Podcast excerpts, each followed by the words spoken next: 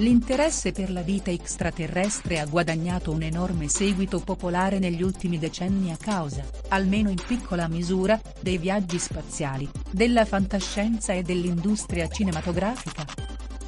In effetti, due dei film più popolari della storia, Star Wars e Il extraterrestre appartengono entrambi al genere fantascientifico.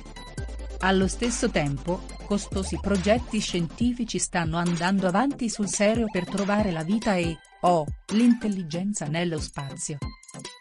Il risultato è che per molte persone, soprattutto i giovani, sta diventando sempre più difficile dire dove finisce la scienza e dove inizia la finzione.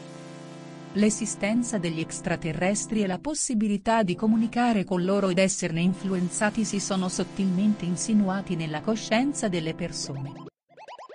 Commentando questo fenomeno, Jack Catran, uno scienziato dell'industria spaziale, ha scritto in un articolo della rivista Newsweek intitolato È uguale in Afolrene. Gli scrittori e i cineasti hanno il diritto di speculare su qualsiasi argomento scientifico, che però va chiamato correttamente, fantascienza, non scienza. Ed etichettiamo i loro obiettivi per quello che sono, sfruttamento e vendita, non educazione.